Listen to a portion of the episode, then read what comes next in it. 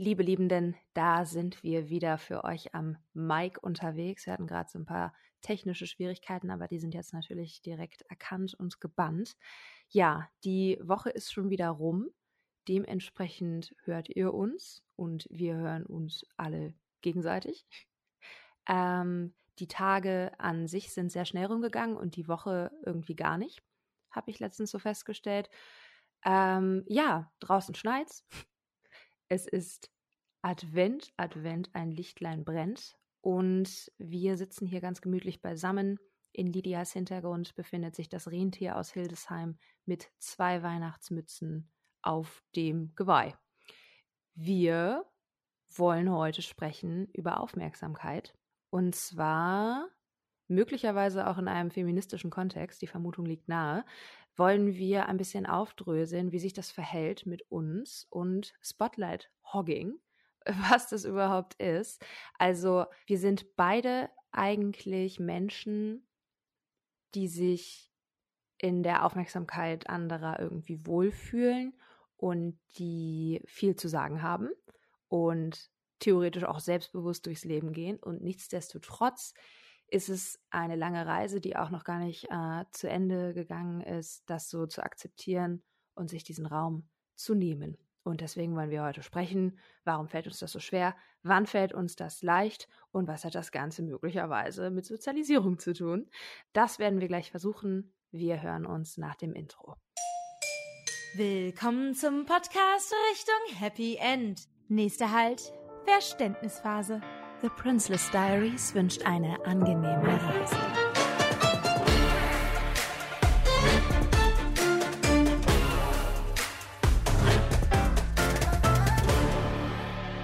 So, liebe Liebenden, jetzt hört ihr auch meine Stimme. Willkommen im Zug unter Wasser. Die Karaffe, die letzte Woche angefahren kam, hat sich wieder auf den Rückweg gemacht. Die sehen wir noch so ein bisschen in der Ferne. Ähm, ich würde sagen watscheln, aber sie watschelt nicht, sie fährt. Aber in meinem Kopf kommen da vielleicht unten so kleine Flossen raus. Und sie Na gut, watschelt doch. ja, das ist okay. Um uns herum glitzert das Meer, das Wasser. Die Sonnenstrahlen kommen auch noch ein bisschen durch und wir fahren durch unseren Wassertunnel. Und tatsächlich kommen wir in einen kleinen Fischschwarm. Dieser Fischschwarm ist voller Fische, wer hätte es gedacht, mit verschiedenen Größen und Schuppenfarben. ja, genau. Dort schillert es ganz viel und es glänzt. Und wir stellen fest, dass einer der Fische, ein ganz besonderer Fisch, vielleicht du machst kennen jetzt nicht den Regenbogenfisch, oder? Du, Es ist der Regenbogenfisch. Und der Regenbogenfisch, ähm, der schillert ganz viel, der hat ganz viele Flossen, äh, Flossen, genau. Nicht Flossen. Flossen hat er genauso viele wie andere Fische. Ähm, aber Schuppen, Wobei das ähm, natürlich auch variieren kann. Ne? glitzern besonders. Mhm. Und in der Originalgeschichte gibt dieser Regenbogenfisch seine Flossen, äh, seine Schuppen immer an andere Fische ab und möchte sein, sein glänzendes, wundervolles Ich auch teilen. In meiner Geschichte ist das anders. In meiner Geschichte ähm, fällt auf den Regenbogenfisch immer ein bisschen Licht und der Regenbogenfisch ähm, wird erleuchtet, kann aber auch mit seinen Schuppen des, äh, diesen Lichtkegel weiterleiten. Und dann stellen wir fest, dass die anderen Fische auch ganz viel glänzen können. Das ist nur eine Frage des Lichteinfalls. Und so schauen wir zu, wie sich die Fische gegenseitig das Licht weiterspiegeln und manchmal verharrt es auf einem und dann macht der kleine Fisch ein kleines akrobatisches Vorführungsmoment Wow. und dann wird das Licht weitergeleitet und im Endeffekt stellt sich fest, wir sind alle Regenbogenfische und manchmal muss man nur gucken, dass das Licht richtig einfällt, damit wir auch glänzen können. Und es hilft, wenn andere uns das ein bisschen geben, aber wir können uns das auch nehmen, indem wir ins Licht schwimmen. Und das ist auch total in Ordnung. Und da freuen wir uns sehr drüber. Unter Wasser ist ja auch viel Platz, ne? Muss man ja mal so Eben, sagen. wir haben ganz viel Platz. Es kann nicht nur eine geben. Eine glänzende Stelle. Ich habe das. Gefühl, du hast jetzt mit der Hinführung im Grunde schon die ganze Moral von der Geschichte vorweggenommen. Aber wie ich ja auch eingehend gesagt habe, ist es ja eben nicht immer so einfach, nur weil wir rational wissen, dass wir natürlich alle da Platz haben und dass es vollkommen in Ordnung ist zu leuchten, ist das ja nicht immer so unglaublich einfach zu spüren. Mhm. Ähm, vielleicht schon mal als kleine Anekdote. Du bist ja einfach, du bist so ein, so ein Fuchs, Lydia. Ich habe im Kindergarten, da war ich dementsprechend irgendwie fünf oder sowas, den Regenbogenfisch gespielt in einer sehr dramatischen Aufführung vor sehr viel Publikum, das ausschließlich aus Elternteilen bestand äh, und KindergärtnerInnen, habe ich diesen Regenbogenfisch verkörpert. Meine Eltern waren sehr stolz. Es gibt tolle Fotos. Äh, ne, meine, meine beste Rolle bis jetzt, kann ich nur sagen, auf der Bühne. Und ich finde das mal wieder allerhand. Das wollte ich gerade aller Flosse sagen. Ja, wie so ein Dad. Ja. Allerhand, dass du mir diesen Aufhänger schon so schön vorgelegt hast, weil das habe ich komplett vergessen. Sehr, sehr gerne. Ja. Ich finde, das passt auf verschiedenen Ebenen ganz gut, Ebenen ganz gut, denn da geht es ja auch um eine Bühnensituation, in der nicht nur der Fisch selber in der Geschichte, die ihr gespielt habt, die Aufmerksamkeit hatte, sondern auch du auf der Bühne in deinem Regenbogenkostüm. Das ist also in verschiedenen Rahmen doch Mhm. sehr spannend. Richtig Meta. Mhm.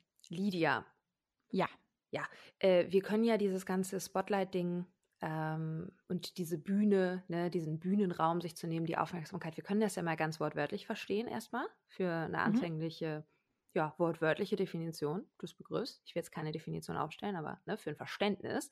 Und zwar ist es ja so, das hatte ich einleitend auch schon gesagt, dass sowohl Lydia als auch ich ähm, unsere Bühnenerfahrung haben, beziehungsweise unsere ja, Öffentlichkeitserfahrungen, unsere äh, Performance-Elemente. Mhm.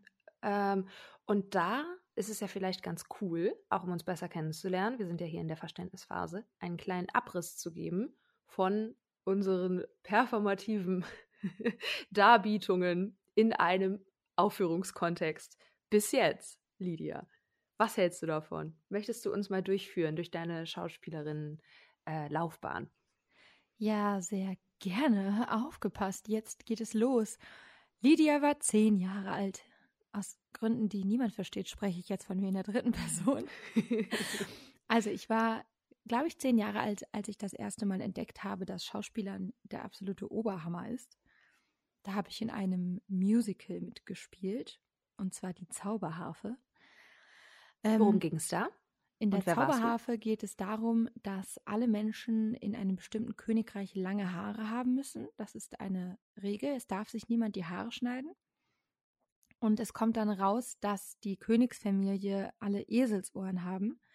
Und das darf halt niemand wissen. Und deswegen tragen alle immer lange Haare.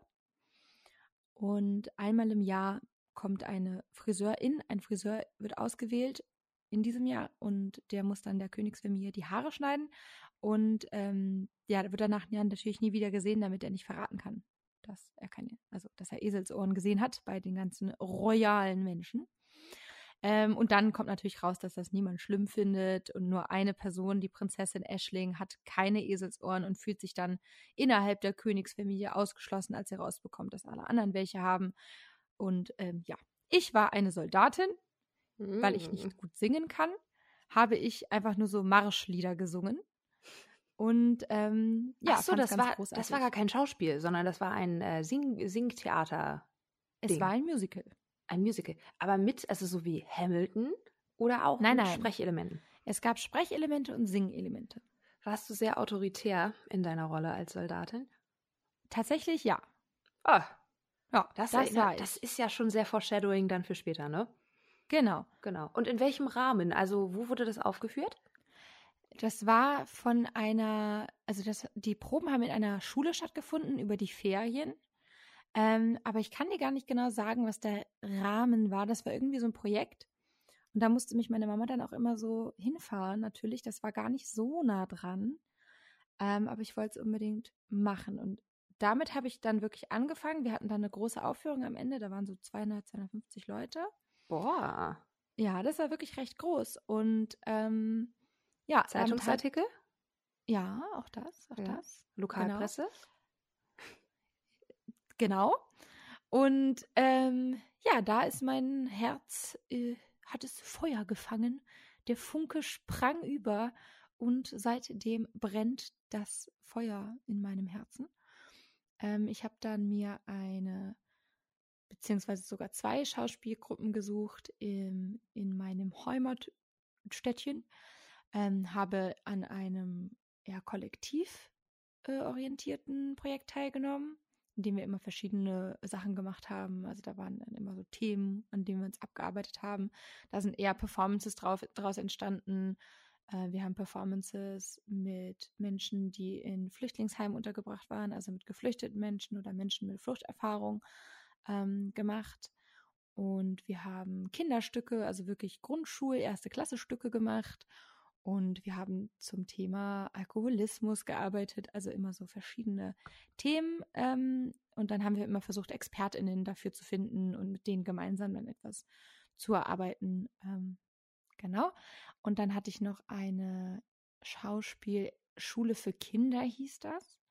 Ähm, da habe ich dann jeden Montag mich mit meiner Schauspielgruppe getroffen und wir haben hauptsächlich über Improvisation viel gemacht, ähm, aber dann auch so mal über ein paar Wochen an einem Textelement gearbeitet, ähm, aber keine Aufführungen gemacht. Ich habe die Theater AG an meiner Schule geleitet für die kleineren und an der für die größeren habe ich teilgenommen.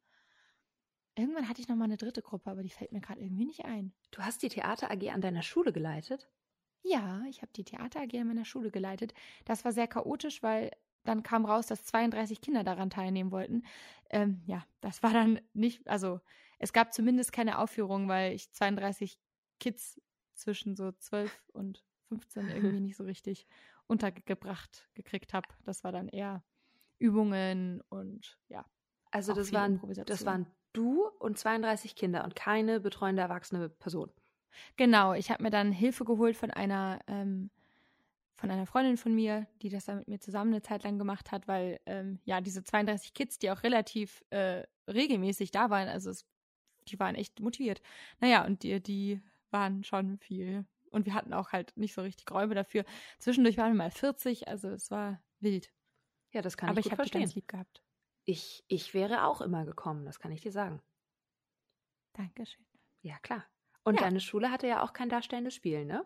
Da gab es genau, also es gab Leerstand. nur darstellendes Spiel in einem Jahrgang, aber das war der Jahrgang meiner Schwester. Das habe ich leider nicht erlebt. Ist ja auch relativ schon wieder Foreshadowing, da du ja nun Lehrerin wirst für darstellendes Spiel. So ist es. Wow. Denn ich habe dann natürlich gedacht, Mann, Schauspiel ist ja total mein Leben. Ich liebe es. Ähm, vielleicht möchte ich das beruflich machen. Dann habe ich mich bei der Stage School in Hamburg beworben. Ähm, da kannte man so ein Workshop-Wochenende machen und das sich als Aufnahmeprüfung anrechnen lassen. Ich habe tatsächlich so eine halbe Zusage bekommen. Die Zusage war, wir nehmen dich total gerne für deine Schauspielfähigkeiten. Die sind ganz toll, aber liebe Lydia, du kannst nicht singen. Das haben die doch so nicht vorher, gesagt. Nein, nein, so haben sie es nicht gesagt, aber ähm, auch nicht viel besser. Sie haben gesagt, du müsstest vorher verpflichtend diesen Gesangskurs machen bei uns. Okay, da möchte ich, okay, das, das bedeutet aber ja, dass sie richtiges Potenzial gesehen haben und sich dachten, mit ein bisschen Technik können wir aus dir eine Profi-Sängerin machen. Was ja schon mal ah, dafür spricht, das bedeutet das nicht unbedingt tatsächlich. Es bedeutet eher, das ist ja eine private äh, Schule, da zahlt man viel Geld für, dass hm. die sich hm. gedacht haben, ja komm, dann nehmen wir doch mal die 3500 Euro für diesen Gesangskurs, den sie bei uns belegen muss und dann ähm, schauen wir, ob das geklappt hat oder nicht, sonst ne, kommt sie halt doch nicht her.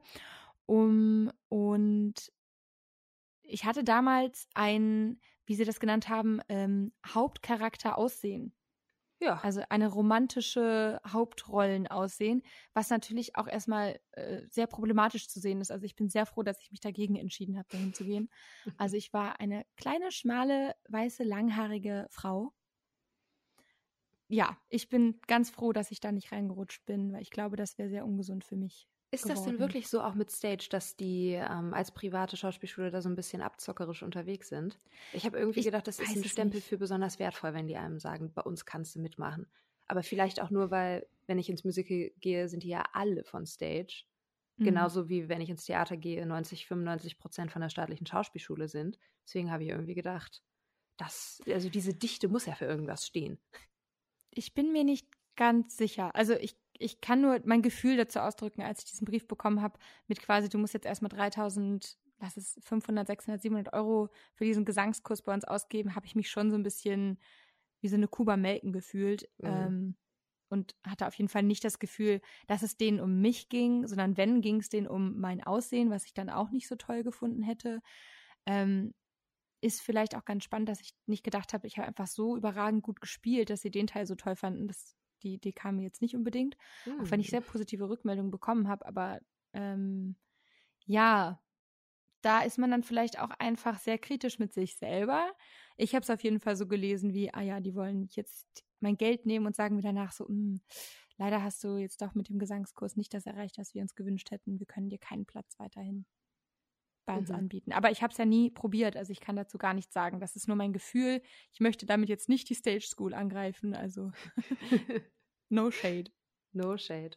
Genau, und stattdessen habe ich dann ja Kulturwissenschaften studiert mit dem Hauptfach Theater.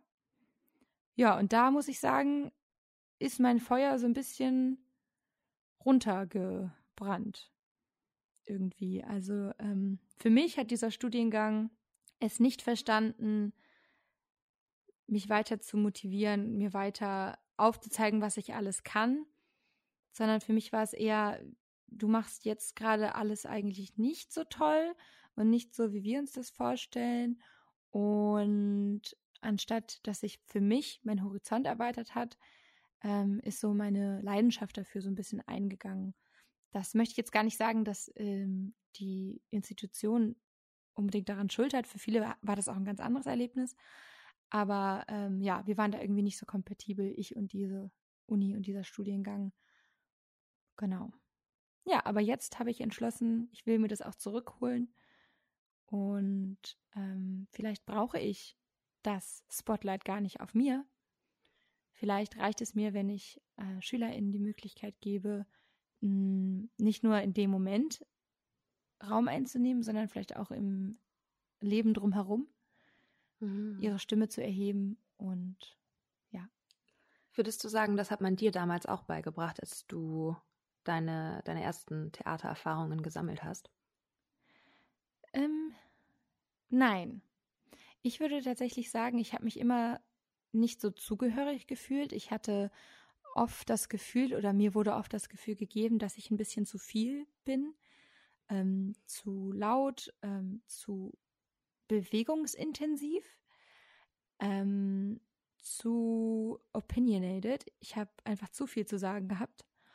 Und als ich dann angefangen habe, ähm, in Schauspielgruppen teilzunehmen, hatte ich so ein bisschen den Eindruck, ach, hier ist es aber gewollt. Also hier mache ich das, hier ist das alles richtig. Das, was ich bin, muss ich nur zu einer Schauspielgruppe bringen und dann wird es auf, auf einmal ganz anders gewertet. Mhm. Ähm, das hat mir sehr geholfen mich selber besser zu akzeptieren, anstatt zu versuchen, mich zu verändern. Also auch dadurch, dass ich das sehr oft die Woche dann ja gemacht habe, hatte ich mir auch viele Räume geschaffen, in denen ich mich selber eben nicht die ganze Zeit als Problem und im Weg gesehen habe.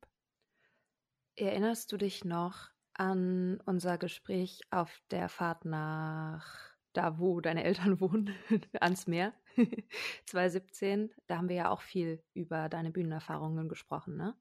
Mhm das hat mich damals sehr beschäftigt, so nachhaltig. Ich habe dich dann auch in so einem Halsey-Song erkannt daraufhin.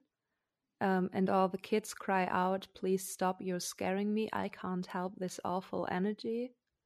Oh, wow. God damn right, you should be scared of me. Ja, du, ähm, du hast nämlich erzählt, dass du, wenn du auf der Bühne bist, Leuten also Leute irritierst zu einem Punkt, dass sie so ein bisschen Angst vor dir haben, weil sie das nicht einordnen können, diese Intensität, die du dann mitbringst. Mhm. Weißt du das noch so ein bisschen? Ja, das weiß ich noch so ein bisschen, weil ähm, dadurch, dass äh, ich mit mir selber so ein bisschen, an mir selber so ein bisschen angeeckt bin. Also einerseits wurde mir quasi gesagt, ach, du bist so, so niedlich. Ich war wirklich dieses ja sehr, sehr kleine, zierliche, langhaarige Mädchen. Ähm, und dann wurde mir quasi gesagt, dein Aussehen finden wir ganz, ganz toll, das ist ganz niedlich, aber dein gesamtes Verhalten dazu, das passt nicht. Und das versuchen wir eigentlich deinem Aussehen anzupassen, anstatt vielleicht zu sagen, hm, vielleicht hat das nichts miteinander zu tun. Hm. Vielleicht müssen wir Menschen nicht äh, nach ihrem Äußeren beurteilen und verurteilen. Ähm, und deswegen wollte ich auf der Bühne immer ganz doll dagegen gehen. Also auf gar keinen Fall niedlich und lieb sein. Ähm, und ich bin auf der Bühne unheimlich gerne sehr gruselig und total, ja, passt natürlich sehr gut, total queer, total irritierend ähm, und habe ein bisschen immer gerne damit gespielt, dass ich, dass ich eben so eine Art von Samara aussehen hatte aus The Ring, aus dem Horrorfilm. Also ähm, in dem Moment, in dem du mich als kleines Mädchen siehst, hast du verloren.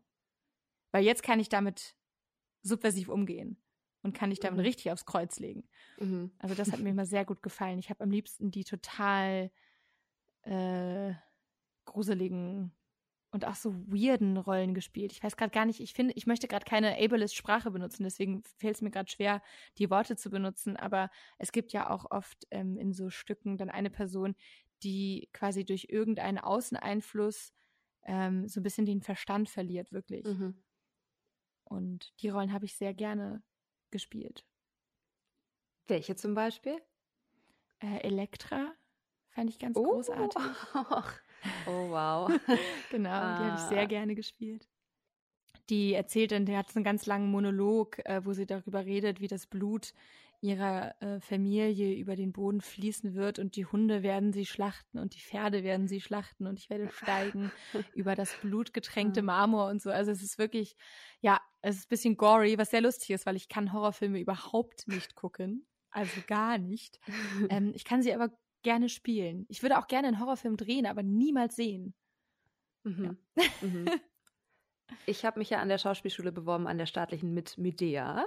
Mhm. Da musste ich mhm. gerade dran denken, wenn du Elektra sagst. Äh, ja, da, da gibt es, glaube ich, äh, gewisse, gewisse Schnittmengen auf jeden Fall. Mhm. Wie war das noch, als du in Schweden warst und aufgetreten bist? Kannst du mir da nochmal ein Overview von deiner Rolle geben? Das oh, finde ich sehr äh, immer so schön. Ja. Genau, ich habe ähm, ein Semester in Stockholm studiert und da hat sich gerade ein neues ähm, Schauspielkollektiv, ähm, Schauspielclub gegründet an der Uni. Und mit denen haben wir zusammen ein Musical geschrieben aus The Keeper of Memories. Ich glaube, so heißt das Original. Oder The Giver. Naja, okay. Und ähm, ne? da geht es ja. darum, dass äh, es ist eine Dystopie, alle Menschen nur noch in ähm, Schwarz-Weiß sehen können. Und die Farben stehen für Emotionen und die werden von dem Keeper of Memories eben immer so bewahrt. Und dann gibt es natürlich auch eine böse Person, Lydia. The Counselor, das Aha. war ich. Auch wieder zu einem großen Teil, weil ich nicht singen konnte. Also die Person hat nicht gesungen, weil bei uns haben wir es ein bisschen gedreht und gesagt, wir verbinden das mit Musik. Ich verstehe das wirklich gar nicht, ne? Ich möchte es dir nochmal mit Nachdruck sagen und ich weiß, hm. das ist auch irgendwie mein Job als deine Freundin. Ich bin da meinetwegen ein bisschen biased und war es auch schon immer, weil ich ja schon immer in dich verliebt war. Aber ich habe dich über die Jahre, in denen wir uns angenähert haben, so oft singen gehört, seit 2017, und ich fand es immer bombastisch geil. Also, ich kann mir gar nicht vorstellen, dass es Leute da draußen gibt, die sich denken, wenn du vorsingst, ah, die nehmen wir mal lieber nicht für eine singende Rolle. Das glaube ich nicht. Ich bin, ich habe halt gar keine Ausbildung. Also ich singe nach Gefühl und ich kann vielleicht mein Gefühl ganz gut ausdrücken im Gesang, aber es ist halt überhaupt nicht, ähm, ich kann Töne nicht halten oder treffen. Ähm, Natürlich. Na klar. Du hörst ja, ob die getroffen sind. Du bist ja inhärent total musikalisch dabei. Ja, naja, du liegst ja auch nicht immer an den Ton. Also, na, liebe Liebenden, okay. Wenn Lydia singt, dann ist das auf jeden Fall, vielleicht kennt ihr das auch, wenn Menschen ein bisschen singen, wie sie sprechen. Also ihr könnt die Sprechstimme irgendwie noch raushören. Äh, das finde ich so toll an, äh, ja, ich bin ja gerade sehr in der Hamilton-Phase oder auch generell an Rap dass, ähm, dass es halt oft möglich ist, die normale Sprechstimme rauszuhören. Ähm, und das ist so, so unaufgeregt, aber auch so pur. Und das macht mir dann immer eher die Ohrwürmer. Also viel mehr als ähm, alles, was mit Technik irgendwie zu tun hat, wenn ich diese gebrochenen, äh, wie beim Sprechen eben auch Nuancen dann noch raushören kann. Und das ist bei Lydia absolut auch der Fall. Und es ist, äh, das äh, ist sehr, sehr schön. Ich bin jetzt äh, fertig. Ich möchte ja auch gar nicht gegen dein Gefühl Das finde ich auch sehr lieb so. von dir. Und okay. ich möchte auch nochmal sagen, jeder Mensch kann natürlich singen und niemand sollte sich davon aus, aufhalten lassen, nur weil es keine Gesangsausbildung oder ähnliches gab. Es ist auch völlig egal, ob man die Töne trifft. Singen macht halt auch einfach Spaß. Ich singe ja auch mhm. trotzdem ganz viel. Aber ähm, ja, wir hatten auch sehr viele Leute in unserer Company, die einfach sehr, sehr gut singen können. Ja, das ist natürlich immer ne? sehr beeindruckend also, das waren dann, wenn das richtige ja. Knaller. Mit dem also Vibrato. falls irgendjemand aus meiner alten Gruppe das hört, da waren auch viele ähm, deutschsprachige dabei. Ihr seid einfach der Hammer gewesen und ähm, genau, ich habe dann sehr gerne auch die Evil Character Rolle angenommen. Ähm, aus verschiedenen Gründen. Also mir hat es zum Beispiel auch einfach sehr gefallen, dass jedes Mal, wenn ich was gesagt habe, hat mir der, das gesamte Ensemble geantwortet. Ich habe dann immer gesagt, I apologize und alle so, we accept your apology. Das haben, ja, war auch so ein Running Gag bei uns dann irgendwann. Immer wenn mm. ich was hm. gesagt habe, haben alle so im Chor geantwortet. Ne, da hatte ich schon auch was von. Ähm, aber lustigerweise kann ich davon irgendwie immer nur was haben, wenn ich das auf eine Rolle projiziere. Also so als Lydia-Raum einnehmen, finde ich nicht so einfach. Und da kann ich mich dann immer ganz gut hinter so einer, ja, zum Beispiel Councilwoman, ähm, ja, nicht verstecken, aber kann mich gut mit der eben identifizieren, die dann ganz langsam auf einer Bühne sich bewegt und das so genießen kann, die ganze Aufmerksamkeit zu haben. Der Charakter ist dann auch extra zu spät gekommen, sodass das Publikum langsam unruhig wurde. Passiert jetzt hier was? Ist was schiefgelaufen? Mhm. Und das mhm. kann ich dann so wahnsinnig genießen. Mhm. Also diese Irritation, diesen Moment, in dem ich mir dann die Aufmerksamkeit nehme uh, und den dann so richtig zelebriere. Wo würdest du sagen, besteht gefühlsmäßig der Unterschied zu Lydia, jetzt rede ich von dir auch in der dritten Person, zu dir, die in die Uni geht und meinetwegen ein Referat hält oder eine mündliche Prüfung und richtig abliefert, richtig slate, da willst du ja nicht irritieren, ne? Da willst du ja quasi punkten mit Kompetenz, die ja auf eine Art auch irgendwie angepasst ist. Ich will dir genau. gar nichts genau. vorwegnehmen, aber weil ich, ja, ja. ich habe nämlich gerade vielleicht, um ein bisschen die Hinführung zu erklären, ich habe also ich habe mir gerade überlegt, was aus meiner Sicht ein Moment war in letzter Zeit, in der, in dem du diese Aufmerksamkeit bewusst auf die haben konntest mhm. und dich damit wohlgefühlt hast. Und dann dachte ich an so Kompetenzmomente. Du bist ja unglaublich kompetent, nee, ist ja schon wieder klar, du bist ja einfach auch ganz toll. Ähm, und du gehst ja des Öfteren in die Uni und äh, ich wollte jetzt sagen, bretterst alle an die Wand, äh, bisschen doll, aber ähm, bist einfach sehr gut in dem, was du da machst. Und deswegen wäre das mein Moment gewesen, an den ich jetzt gedacht hätte. Bei ähm, dir.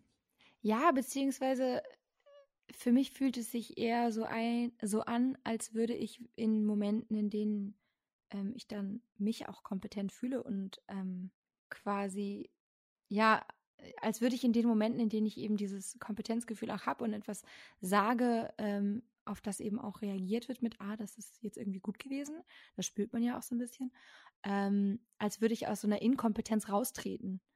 Aber ähm, so in meinem Alltag fühle ich mich nicht sonderlich kompetent, wenn ich in der Uni sitze, sondern äh, struggle gerade auch so ein bisschen damit, gerade nach Corona, ähm, in ich einfach nicht so viel unter Menschen war und ähm, das nicht mehr üben konnte. Ich finde, es ist ganz viel Übung ähm, als inhärent kompetent auch erstmal sich zu fühlen, ohne so eine Überheblichkeit auch zu haben, sondern einfach so, so, ich bin jetzt hier und ich weiß, ich kriege das schon auch gut hin.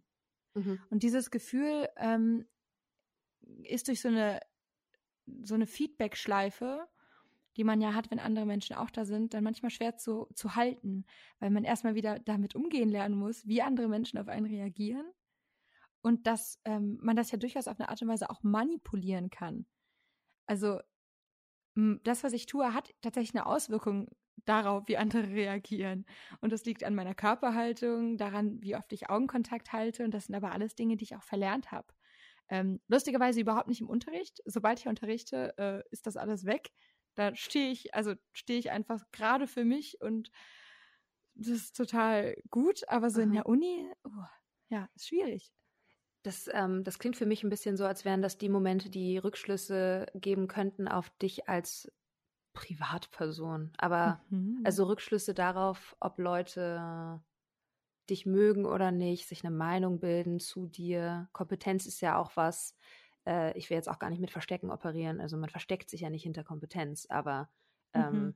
idealerweise steht das ja in Momenten, in denen du kompetent zu sein hast. Also in einem institutionellen Setting einfach im Vordergrund automatisch, sodass ja. der Rest nicht mehr so wichtig ist. Es ist natürlich immer wichtig, das wissen wir, können niemals ausklammern, wenn wir jemandem zuhören, ob wir die Person mögen oder nicht. Äh, aber es ist so, äh, es wurde sich darauf geeinigt, dass es gerade keine Rolle spielt, ob die Menschen dich mögen oder nicht. Es geht darum, was du sagst. Genauso wie mhm. äh, es um eine Rolle geht, wenn du schauspielerst oder performst. Ähm, ja. Und nicht wirklich um dich als Person. Während du natürlich durch soziale Interaktion mit anderen Leuten in der Uni und sei es in einer Diskussion über etwas Fachliches, ja sehr viel über dich immer preisgibst. Definitiv. Glaubst du, ich springe ein paar Schritte nach vorne, äh, glaubst du, dass du dich auch ein bisschen davor scheust oder unsicher bist in Bezug auf Aufmerksamkeit bekommen und Platz einnehmen, weil dahinter immer noch diese Angst steht, steht dass, dass du nicht gemocht werden könntest? Ich glaube schon, das hat viel damit zu tun. Ähm, Gerade auch seit ich ähm, offen queer lebe und ähm, mich vor mir selbst geoutet habe ähm, und so weiter ähm, und ich mich immer weiter von dem Male Gaze auch in, äh, entfernt habe, kämpfe ich durchaus aber auch damit, dass mir dieses Privilege in Anführungszeichen, ganz großen Anführungszeichen, auch verloren gegangen ist, dass ich erstmal diesen Vorschuss an, ja, aber mit ihr kann man auf jeden Fall schon mal flirten. Mhm. So, also wenn du einen Raum betrittst oder wenn ich einen Raum betreten habe, habe ich schon erstmal gemerkt, okay, Aufmerksamkeit der männlichen anwesenden Person. Check. Glaubst so. du wiederum aus ähnlichen Gründen, die dir auch bei der Stage, Stage School genannt wurden? Ja, ganz genau. Also so im ersten Moment, lange Haare, weiß, zierlich, jo. Ja, total. Okay. Mhm. Ja, total. So, also da, das war dann quasi einfach so ein bisschen, ja gut, das eine habe ich halt eh schon so ein bisschen sicher tatsächlich ja. und kann mich daran auch so ausruhen, dass ich auf jeden Fall erstmal so eine positive Welle bekomme. Und ja. wenn ich jetzt sage, ich will diese Welle überhaupt nicht und ich bin überhaupt nicht hier, um auch nur in irgendeiner Weise diese Rolle zu erfüllen, und möchte das ganz, ganz definitiv nicht, dann geht mir natürlich auch erstmal dieser erste Schwall verloren. Ja. Und das heißt, ich muss mich ja noch viel mehr auf mich selber konzentrieren. Ähm, und ich glaube, dann kommt dazu, dass ich in der Uni einfach das Gefühl habe, ich muss hier ja nur für mich selber kompetent sein. Mhm. Und wenn ich vor einer Klasse stehe, die brauchen ja meine Kompetenz. Mhm. Also da ist es wichtig, dass ich das wirklich kann und auch sagen kann, wenn ich was nicht kann, Fehler eingestehen kann. Also da ist das für die wichtig, weil die ja auch was, was von mir wollen. Die wollen was von mir lernen und dafür bin ich auch da. Und in der Uni bin ich ja nur dafür da, dass ich was lerne, eigentlich. Und für mich selber reicht das momentan noch nicht ganz, dass ich mich immer so fühlen kann. Jetzt möchte ich aber auch ein bisschen was von dir hören. Das kannst du gerne. Ich verrate nämlich was über mich, weil ich nämlich gerade was über dich sagen wollte und es hat auch was mit mir zu tun einfach. Und zwar, ähm, ich finde, oder für mich ist es so, wenn ich einen Raum betrete und feststelle, ich bekomme eine gewisse Art der Aufmerksamkeit aufgrund der Art, wie ich aussehe, gerade jetzt, wo meine Haare immer länger werden, äh, dass es gar nicht unbedingt so viel die bewusste Entscheidung ist, dagegen anzugehen. Also ähm, ich, ich, möchte, ich möchte so nicht wahrgenommen werden von, in dem Fall Männern. Ich möchte nicht, dass die denken, ich entspreche deren nicht queeren Erwartungshaltungen, äh, sondern es ist mehr, ich weiß eigentlich, wenn ich jetzt nur fünf zusammenhängende Sätze sage, dann fällt schon auf, dass irgendwas mit mir nicht ganz so ist, wie die sich das wahrscheinlich vorgestellt haben. Das ist sehr leicht ähm, zu erzielen und in gewisser Weise Beifang. Also ich kann und das ist eigentlich ganz spannend, weil ich ja auch dachte, ich will Schauspielerin werden. Ich kann mich gar nicht gut verstellen. Ähm, mhm. Da bin ich echt nicht gut drin. Gerade über eine längere Zeit. Also dieses fünf Sätze, ich glaube, ein geschultes Auge würde auch dann schon mitbekommen, dass das nicht besonders authentisch ist. Aber nehmen wir, weiß ich nicht, meinen Aufenthalt in den USA, in dem ich echt versucht habe, to be more of a people person than I actually am. Ich äh, ich habe mir gedacht, komm, das ist jetzt ein Clean Cut, ich gehe in die USA, ich kann dieser Erwartungshaltung jetzt entsprechen, insofern, dass ich ja auch zu den Fred-Partys gehen will und ich will in den Pub und ich will zur Rocky Horror Picture Show und was weiß ich, ne? ich will jeden Abend irgendwas machen. Das macht man ja auch im Auslandssemester und ich finde mich selbst und bin einfach super sozial.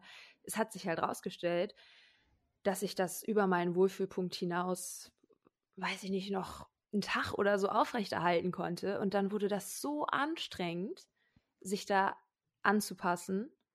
Und anstelle dessen kam halt wieder die Erfahrung, wenn ich bin, wie ich bin, dann äh, ecke ich irgendwie an. Mhm. Und es ist anstrengend, nicht anzuecken. Ja. Das kann jetzt in dem Fall auch daran gelegen haben, dass ich ja mir schon vorgenommen habe, über meine eigene Comfortzone hinaus Erfahrungen zu machen, obwohl ich eigentlich mir ja schon denken konnte, dass das nichts für mich ist. Also möglicherweise kam es da auch zu einem Disput, so in der Wahrnehmung von mir von anderen. Äh, aber das ist ja schon was, was mich die ganze Zeit so ein bisschen begleitet hat. Mhm. Und würdest du sagen, dass dir die Aufmerksamkeit, die dir dann zuteil wird, auch einfach dann unangenehm ist und du quasi nur rausgehen möchtest, wenn du die Aufmerksamkeit bekommst, auch genießen kannst? Ja, wieder aus dem Bauch raus, ja. also gerade denke ich, ich brauche meine, meine Ruhe und meine Nicht-Aufmerksamkeit. Das ist wahrscheinlich alles auch doll verschränkt, auf jeden Fall bei mir mit ähm, Extrovertiertheit und Introvertiertheit und diesem ganzen Klimbim. Ähm, aber ich brauche die Ruhe, um mich auf die Aufmerksamkeit vorzubereiten, um genau zu wissen, das, was ich als nächstes tue, hat diese Aufmerksamkeit irgendwie auch verdient. Mhm. Das kann ich sehr gut nachvollziehen. Mhm. Ja. Mhm. Das ist bei mir auch ähnlich, würde ich sagen. Ich frage mich jetzt, ob wir beide tendenziell Menschen sind, die, also zumindest war es eine Zeit lang ging es mir so, wenn ich rausgegangen bin und wenn ich irgendwo äh, unterwegs war, habe ich auch relativ viel Aufmerksamkeit bekommen, weil ich sehr laut war und äh, durch die Gegend gesprungen bin und irgendwie schwer einzufangen. Mhm. Ähm, und deswegen konnte ich das auch nicht so viel. Ich frage mich jetzt, ob sich das ändert, wenn ich damit aufhören würde. Das wollte ich nämlich gerade sagen. Ich glaube, in, also in meiner Erfahrung hat es absolut überhaupt keinen Unterschied gemacht. Und hm. das war so, ja, eine einschnürende Erfahrung, auch das festzustellen. Das hat das, also ich, diese Erinnerungen wurden so ein bisschen wachgerufen, gerade als du davon sprachst, rauszugehen und diese Aufmerksamkeit eben zu kriegen. Ich denke so an Nachtleben, an Bars und so. Ich habe die Aufmerksamkeit immer bekommen und sie dann auch zwangsläufig gut gefunden. Nicht nur, glaube ich. Also ich habe mich auch darüber natürlich selber definiert. Also was heißt natürlich, ich habe mich darüber mit definiert, gerade als Heranwachsende, Jugendliche, junge Erwachsene ist das ähm, ja relativ wichtig für viele Menschen, wie die Außenwelt auf dich reagiert. Und deswegen habe ich mir das quasi zu eigen gemacht mhm. und in weiteren Schritten quasi gemeistert, also kontrolliert, ähm, wie eine Disziplin. Also wenn ich die Aufmerksamkeit schon auf mir habe, dann sorge ich dafür, dass die auch auf Sachen von mir gelenkt wird, auf die ich vielleicht stolz bin. Dann bin ich absichtlich sehr einnehmend, damit das auch, also mit dieser Aufmerksamkeit auch für mich als Kompliment abgespeichert gefasst werden kann und nicht nur für meine bloße Hülle, sondern dann bin ich auch besonders toll. Und mhm. ähm, mh, das war ähm, ein großer Teil meines jungen Erwachsenenlebens und auch ein großer Teil von meinen ersten Beziehungen, das abzulegen, diesen Kontroll- und Manipulierzwang. Ähm, und eine sehr erkenntnisreiche und auch traurige Einsicht, als ich eben festgestellt habe, dass es, finde ich, viel zu wenig ändert. Ob du dich bewusst darauf einlässt oder nicht. Mhm. So, also die, die, die Leute finden mich immer noch irgendwie laut, auch wenn ich für mein Empfinden leise bin und die Leute wissen irgendwie trotzdem immer, wer ich bin oder wo ich bin. Selbst wenn ich nur mhm. irgendwo rumhocke und gar nichts mache. Okay, also das Erlebnis war nicht, wenn du wenig Aufmerksamkeit bekommst, dann ist es für dich immer noch sehr anstrengend. Das war nämlich meine ursprüngliche Frage dazu, sondern eben, du kannst gar nicht keine Aufmerksamkeit so richtig bekommen ja gar keine Aufmerksamkeit, äh, gar keine Aufmerksamkeit kriegen, das verbinde ich gerade damit, dass sich niemand auch für dich interessiert. Mhm. Spannenderweise.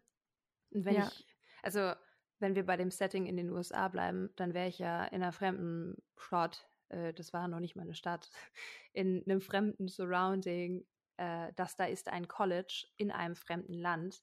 Niemand kennt mich. Wenn ich dann keine Aufmerksamkeit bekomme, wird ja niemand mit mir sprechen.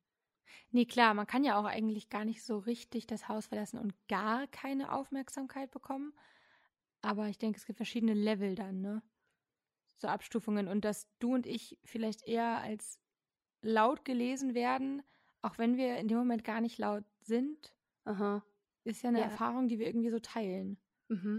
Ja, das ist irgendwie ein Attribut, was mir auch immer viel zugeschrieben wurde. Und ich frage mich jetzt, ob wenn ich in eine neue Gruppe komme, ob ich das automatisch auch so mitnehme, weil ich ausstrahle, dass ich von anderen laut gelesen werde?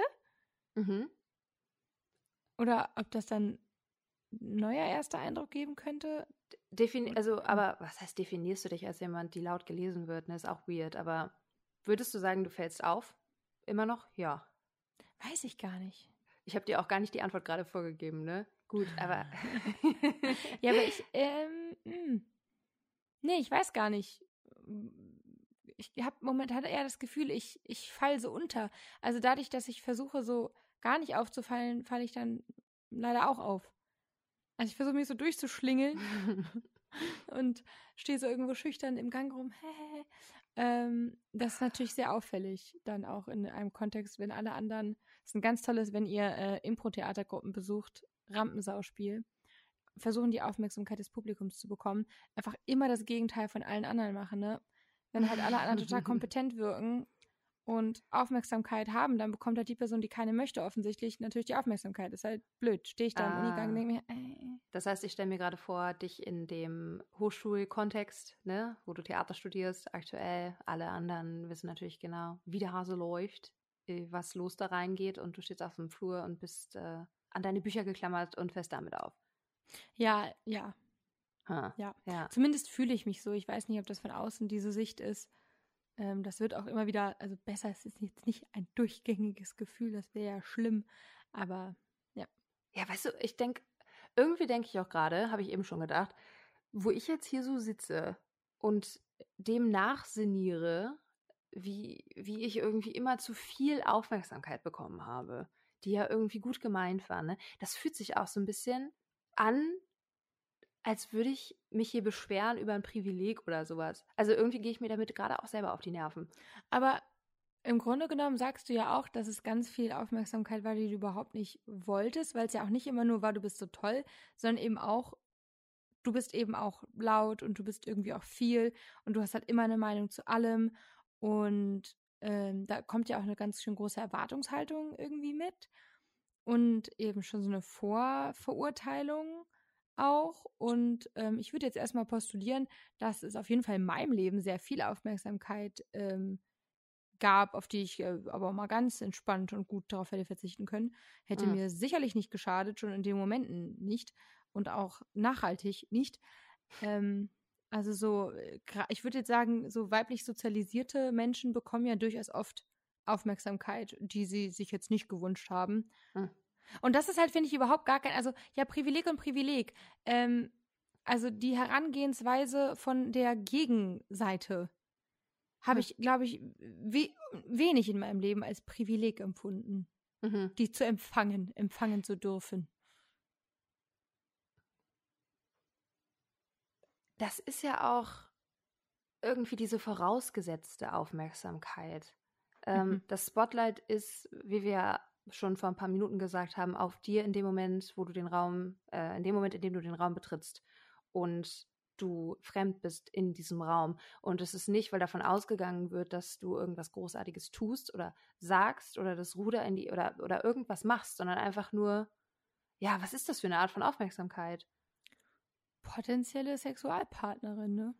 Ja, aber eh nicht. Also sorry, aber eh nicht. Ja, aber das hat auch jetzt nichts, also, Also, ja, aber das bringt einem ja selber nichts, das haben wir ja festgestellt. Deswegen kriegt man ja die Aufmerksamkeit, die man nicht möchte. ja, ähm, Man kann ja nicht immer ein T-Shirt anhaben, auf dem steht ja eh nicht. ja, eh nicht. Einfach eh nicht. Versteht, Ja, glaube ich, auch erstmal niemand. ja, das nervt mich irgendwie. Ja, also was heißt irgendwie? Ergibt ja total Sinn, dass das nervig ist, diese Aufmerksamkeit zu bekommen. Ich denke gerade, ähm, Jugend, also vielleicht pauschalisiere ich das auch gerade irgendwie ein bisschen doll, aber ich denke an meine Jugend und denke, ich habe im Grunde Aufmerksamkeit im Voraus bekommen, dafür, dass ich passiv einfach existiert habe.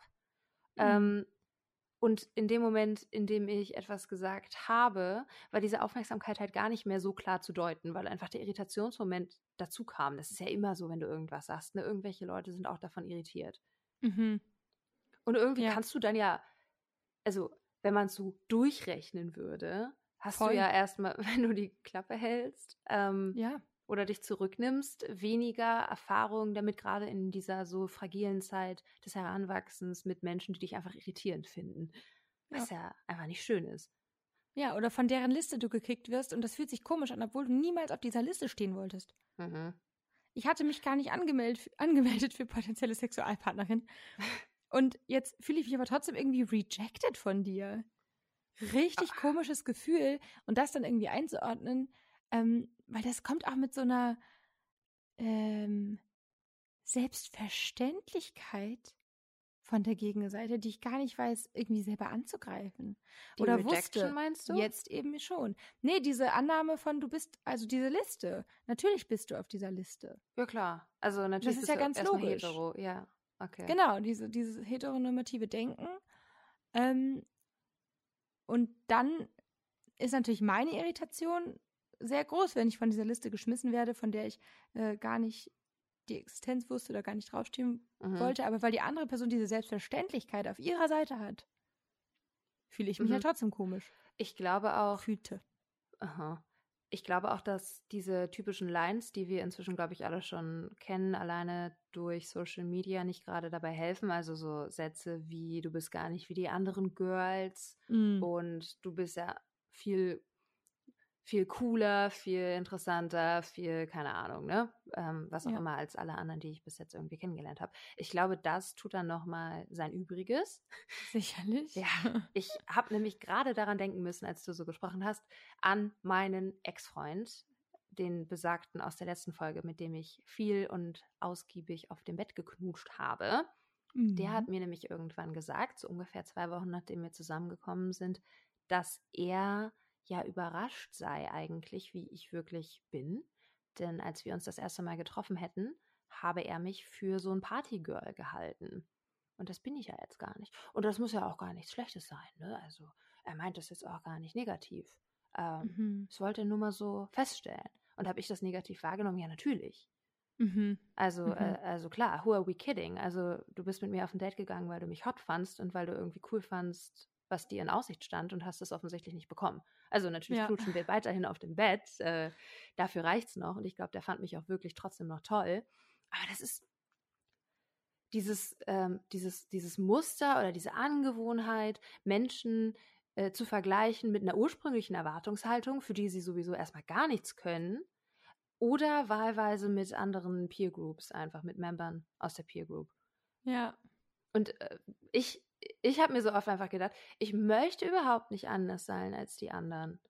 Also Ja. wie praktisch auch an einem gewissen Punkt, dass ich dann lesbisch war, weil dann war ich ja pro forma schon mal anders als die anderen. Dann konnte mir vieles irgendwie gar nichts mehr anhaben. Da hatte ich sehr viel Glück, dass ja meine innere Einstellung sich dann so radikal und so schnell verändert hat. Auch komisch. Ja, ich, das ist halt auch, glaube ich, dann eine Art von Queerness, dann deinen Frieden, deine Ruhe damit zu finden, dass du mit Erwartungen brichst Mhm. und dann andere Erwartungen hoffentlich übertreffen kannst. Mhm. ja. Lydia, schon wieder eine Frage eingeleitet mit deinem Vornamen. Guter Disclaimer. Wann war denn das letzte Mal, dass du sehr viel Raum eingenommen hast in einem privaten Kontext und dich damit wohlgefühlt hast? Oder im Recht? Ja, gut. Also, wenn ich über Feminismus mit meiner Familie rede, dann ähm, nehme ich manchmal mehr Raum ein, als anderen Teilnehmenden an der Diskussion lieb ist. Und man kann auch einfach sagen, viel. Darf ich dich Quantität und Qualität finde ich persönlich.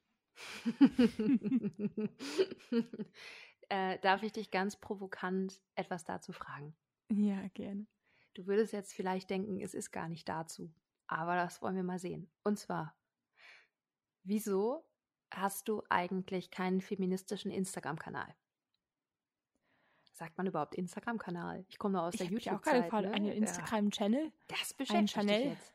Ja, warum bist du nicht feministisch unterwegs auf Instagram? Machst dir ein Following, legst richtig los, startest durch. Ich mag mich nicht selber auf Bildern und Kameras sehen. also ich fühle mich doch so unwohl, wenn ich Aufmerksamkeit dann doch auch bekomme manchmal. Also wenn ich die nicht steuern kann oder wenn sie so viel mit mir zu tun hat. Wenn ich bei dir rumhüpfe, dann ist mir das immer irgendwie relativ Lattenhagen. Aber also. Boah, wollen wir an der Stelle mal was droppen? Du bist ja über deinen Schatten gesprungen, hast die Aufmerksamkeit geschnappt. Und zwar in welchem Kontext? Äh, ich habe einen Podcast gestartet mit dir. Nee, ja, auch das, ne? Aber wir waren doch da wo vor ein paar Monaten. Auf dem CSD? Ah, Lydia. Wovon redest du? Wir haben heute eine Mail dazu bekommen. Oh, ich weiß nicht, ob wir das droppen dürfen schon. Ja. Ja? Ja. Ja, äh, lieben Liebenden, wer Lust und Zeit und einen Fernsehanschluss hat, kann uns am 16.12. bei Brit entdecken. Brit. das durchaus nicht ganz ähm, unproblematische Headlining für diese wundervolle Darbietung lautet. Oh Gott, muss ich das jetzt machen? Ich weiß das nicht. Ja, ich das dachte, ist äh, ein komischer Titel. Äh, Beziehungskiller. Wer hat hier die Hosen an? Spoiler Alert, wir waren beide nackt. Kleiner Spoiler. Kleiner Spoiler. Ich Kleiner wollte übrigens, Spoiler. falls sich das irgendjemand jetzt denkt, ich wollte nicht seit dem Zeitpunkt, wo ich Lilia gefragt habe, wann sie das letzte Mal Aufmerksamkeit bekommen hat, auf Brit hinaus. Also so ist es nicht. Ja. Ja, So Lydia kriegt auch noch mehr Aufmerksamkeit. Aber Lydia, Mhm. wenn ich jetzt zu dir käme und sage, dass ich nach wie vor heftigst, heftigst könnte man sagen, davon gehemmt bin, dass andere Leute denken könnten, ich möchte Aufmerksamkeit. Mhm. Würdest du dann sagen, das ist etwas, womit du dich identifizieren kannst? Geht es dir auch so? Hemmt dich das in dem, was du sagst, wie du dich gibst? Ja, In der Quantität, in der Qualität bestimmt nicht. doch, würde ich schon sagen. Ja, damit kann ich mich sehr gut identifizieren. Ich nehme auch an, dass ähm, das zusätzlich äh, zu vielen Dingen, die wir jetzt auch schon hier besprochen haben, ganz generell an einer Sozialisation als weiblich gelesene Person ähm, liegt. So, dass uns das viel gesagt wird, ähm, dass eigentlich fast immer, ich finde, Aufmerksamkeit ist ja auch erstmal ein sehr diffuser Begriff Mhm. und äh, uns immer so schnell nachgesagt wird, wir würden alles dafür tun Mhm. so Aufmerksamkeit. Ähm, und ich weiß aber gar nicht so richtig, was die Leute damit meinen. Also Ja. so richtig im Endeffekt. Was Mhm. wollt ihr damit eigentlich sagen? Weil gerade ähm, denke ich so an so Instagram-Plattformen und, und alle Plattformen, auf die ich ganz bewusst äh, klicken kann und dann da so rumscrolle.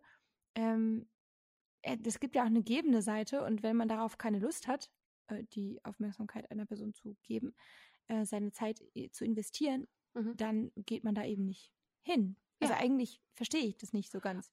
Und spannenderweise ist ja auch Aufmerksamkeit anscheinend viel weiter noch verschrien als, äh, sagen wir mal, die Einheit Geld.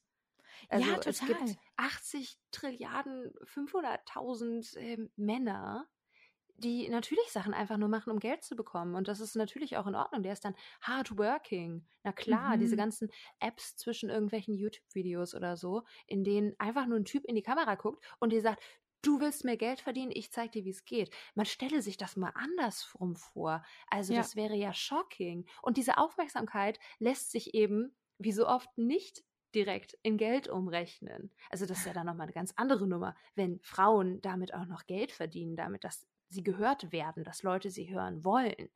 Ja, das ist ja auch so lustig, weil ähm, ich glaube, Instagrammerin ist jetzt einer der einzigen Berufe, der so gut bezahlt wird und hauptsächlich äh, von, von Frauen dominiert wird. Das hast du von mir. Ja. Ja, aber ich habe das auch ähm, nicht selber festgestellt, sondern auch wiederum von Instagram. Ja, Ja. genau. Also die, diese ganze Logik, die da angewandt wird, äh, des Kritikmusters, dass das ja eben kein richtiger Beruf sei, ist natürlich etwas, was ähm, das Patriarchat sehr gerne Leuten unterstellt, Frauen unterstellt, die in der Frauendomäne recht erfolgreich sind. Mhm. Und gerade Instagram setzt sich einfach zusammen, natürlich aus dem Feedback von Leuten und aus einer Reichweite, die du erzielst durch echte Menschen, die es scheinbar interessiert. So, get over it. How about it? True. True. Ich, ich würde uns irgendwie allen wünschen, dass wir öfter das Gefühl haben, dass wir die Aufmerksamkeit, die wir halten, auch verdienen mhm. und die auch dann genießen können und nicht direkt so eine Form von schlechtem, antrainierten Gewissen uns auf der Schulter sitzt, das uns sagt, eigentlich hast du das hier nicht verdient. Also diese intrusive Thoughts, die da schnell kommen, ähm, ja, ich habe es schon mal gesagt, es kann nicht nur eine geben. Wir können uns allen äh, gegenseitig die äh, Spotlights zuwerfen und mhm. uns mal gegenseitig eine schöne Lichtshow machen, weil das haben wir alle mal so was von verdient. Und da ein bisschen laut sein und Raum einnehmen, äh, da kann man das ein bisschen auch mal streichen. Ja, das wäre schön. Das wäre doch eigentlich ganz nett. Kann ich das richtig deuten, dass du gerade schon beim Outro angekommen bist? Du hast das so wunderschön überschlagen. Zurück zum Regenbogenfisch. Ach, das passt ja. ja. Warum nicht? Ja, das passt wunderbar. Perfekt. Ich glaube, darüber könnten wir mal wieder noch eine weitere Folge machen. Keine Ahnung. Über Instagram, über Inhalte zu feministischen Themen. Ich finde es an der Stelle nochmal spannend zu sagen, ich glaube oder ich stelle jetzt die These auf, ähm, ich stelle die These auf, dass in so ziemlich jedem Moment, solange es sich nicht um explizit antifeministische Inhalte handelt oder um explizit turfige Inhalte, jede Frau, die Aufmerksamkeit einnimmt und sich danach auch weiterhin darin wohlfühlt, dass das immer ein feministischer Akt ist, irgendwie auf eine Art.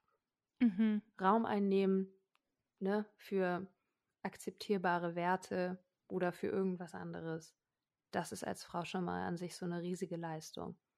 Definitiv. Gerade wenn in den, in den Zügen danach das Hinterfragen nicht dafür sorgt, dass die Person es nicht noch ein weiteres Mal macht und ein weiteres Mal und ein weiteres Mal.